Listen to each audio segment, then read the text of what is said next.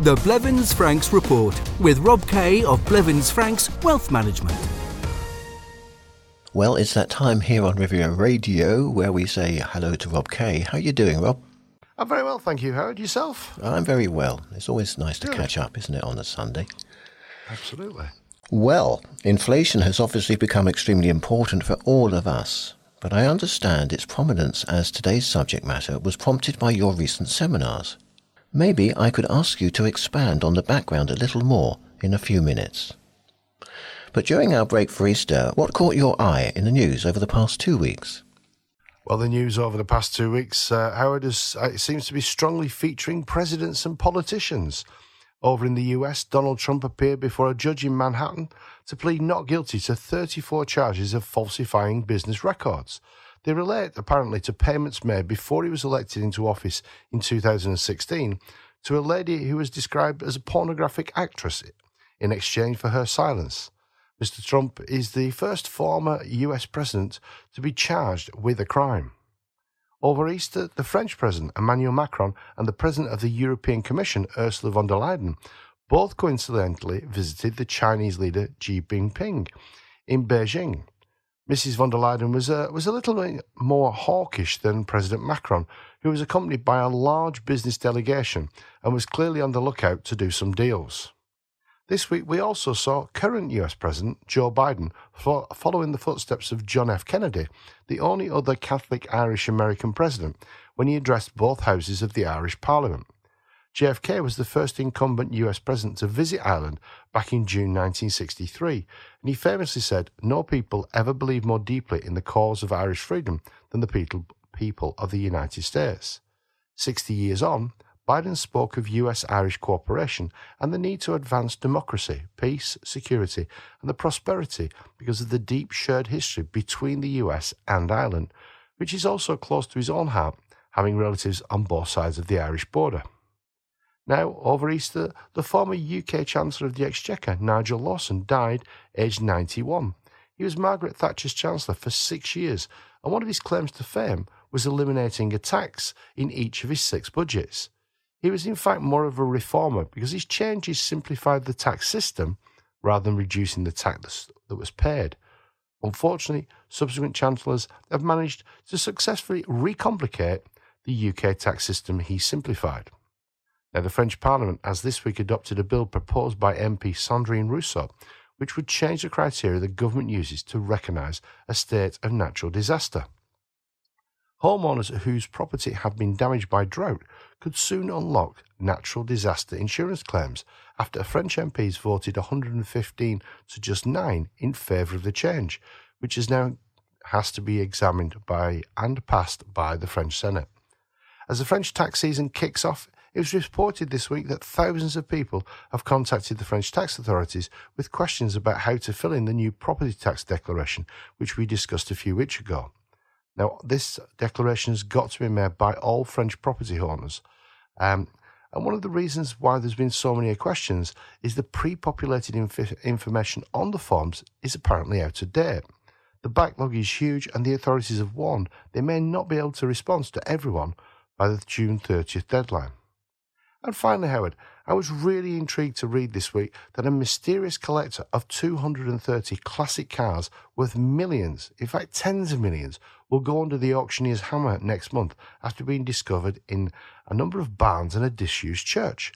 The treasure trove of cars was built up over a period of somewhere around 40 years by a reclusive Dutch businessman who kept his hoard a closely guarded secret until he was admitted recently to a nursing home. His executors then came across the barn find, which was described as unprecedented. Now, unfortunately, the gentleman is too ill to answer any questions, so his hoard would seem to always remain a mystery, which I suppose is a romantic element to that story. We all like a mystery, don't we? Absolutely. So, Rob, what was your discussing inflation today prompted by your recent seminars? Well, Howard, we asked all the attendees at our recent seminars to complete a feedback form, which asks what element of the content the attendee found helpful. Did we miss anything? Was there anything we could have done better? And what would they like us to discuss in future broadcasts? And then finally, would they like us to meet with them to discuss their personal situations, because obviously we're talking in very general terms. This year, from a content perspective, we seem to have ticked most people's expectation boxes. And the last two issues our attendees said that were of most interest were reducing taxes, but also the impact of inflation. Over the years, I've come to realise the biggest conundrum we face when we sit down to plan our seminars is identifying, then addressing the questions our audiences don't know they actually should ask. This is obviously an issue we all face every day of our lives, because it's impossible to know everything, which would be helpful, and I suppose sometimes being blindingly obvious can sometimes be less stressful. For me, one of the conundrums our recent seminars raised was the amount of people who have expressed a strong interest in reducing their taxes, and also reducing the impact of inflation, and the impact that is having on their finances. But then in the next breath, they said they would like a face-to-face meeting, but at a later date or sometime in the future. Taxation across the Western world is now at its highest level for 50 years, so personally, I don't think this is something we should kick into the long grass. We have not seen inflation eating into our financial pockets at the rate it currently is since probably the 70s or 80s, and if we kick that can down the street, we will never be able to get that loss of buying power back. It will be lost forever. For the people who attended our seminars and responded as I have just described, we clearly failed to get the important message across. The combined impact of higher taxes and heightened inflation are all very personal issues. You will only improve that situation if you have your own individual financial planning strategy. To have your own strategy, you need to seek answers to the questions you probably don't even know how to ask. What is France's inflation rate, and how does it compare to its European neighbours? Well, historically, France tends to have lower inflation than most of its EU neighbours. But as we all know, in France, the inflation rate tends to be, shall we say, a little open to a manipulation. That said, that manipulation cannot be overlooked, ignored or dismissed. Anyone who drives a normally aspirated vehicle benefited massively by the government's fuel subsidies over the past 12-18 months. As those fuel subsidies have reduced, French inflation has increased, while the inflation rate around Europe has started to reduce.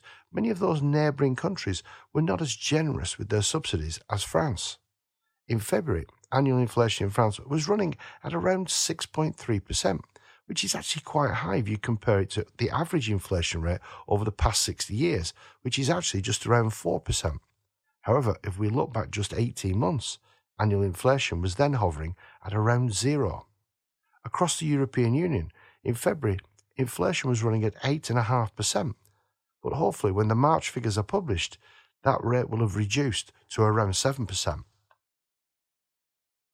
What about further afield? How does inflation in France compare to the UK and the US? Well, central banks around the world have all taken major steps to force inflation back down. Across the pond, the Fed has been really quite aggressive, and more aggressive maybe than most commentators had expected. But the result is, this week it was announced US inflation is down to 5%. Which is 3.5% lower than 12 months ago, but still considerably higher than the rolling average, which is around 3%. The UK's official Consumer Price Index figure is based on a basket of goods containing what are considered to be a representative selection of items for people across all ages and incomes. In my experience, it rarely reflects our own personal inflation rate. However, in February, the official inflation ticked up to 10.4% from 10.1% in January. During his budget speech last month, Jeremy Hunt, the UK Chancellor of the Exchequer, forecast UK inflation would be back below 3% by the end of the year. Right now, a rate below 5% seems like a very ambitious target. What's causing these high inflation rates? Well, we're experiencing what statisticians call the base effect. It relates to inflation in the corresponding period of time. If inflation rate was too low in the corresponding period of the previous year, even a small rise in the price index will arithmetically give a much higher inflation rate now. The world's economies have reopened after the pandemic. I think most restrictions have now finally been lifted, so people are once again travelling, going to restaurants and generally buying more. So spending compared to the lockdown period is massively up. When people are spending, it's much easier for businesses to raise prices without fear of losing customers. But not everything has moved at the same pace. Lots of companies have found it difficult to keep up with increased demands as they try to rebuild their supply chains, which were badly hit during the pandemic. A few months ago, we learned the reopening of the Café de Paris here in Monaco would be delayed. The major reason for that increased delay is in sourcing and delivering the materials needed to bring the refurb to completion. The delivery of lots of basic commodities has also heavily been impacted by Russia's invasion of the Ukraine and that ongoing conflict. Over the past 12-18 months, the world has experienced demand, supply and delivery challenges. This has been exacerbated by a shortage of shipping containers. Economically, transporting goods became even more difficult, which increased costs and added even further layers of complexity. Unfortunately, from an economic perspective, there has been what we would probably describe as a perfect storm. The pandemic changed the way we live and the way that we work. We bought more electrical goods than the companies selling those products had expected. Parts such as semiconductors were suddenly in short supply, so companies struggled to keep up. That's what economists call the law of supply and demand. Higher energy prices all around the world have pushed up inflation, and it's actually estimated that 50% of the recent increase in inflation can be attributed to higher energy prices. Less wind in the UK meant windmills stood still, and droughts in Brazil led to less power from dams. As we've seen, over the past 12-18 months, inflation rates are heavily influenced by our exposure to the price of oil, gas and electricity. Do you think inflation will come down anytime soon? Good question, Howard. I suppose with all the measures, as I said earlier, governments and central banks have deployed, inflation rates are probably peaked. And yes, I do expect them to reduce over the course of 2023. Supply is gradually catching up with demand, market anticipation of energy prices is got to subside, and the base effect I also mentioned a little earlier will drop out the price comparisons used to measure the inflation rate.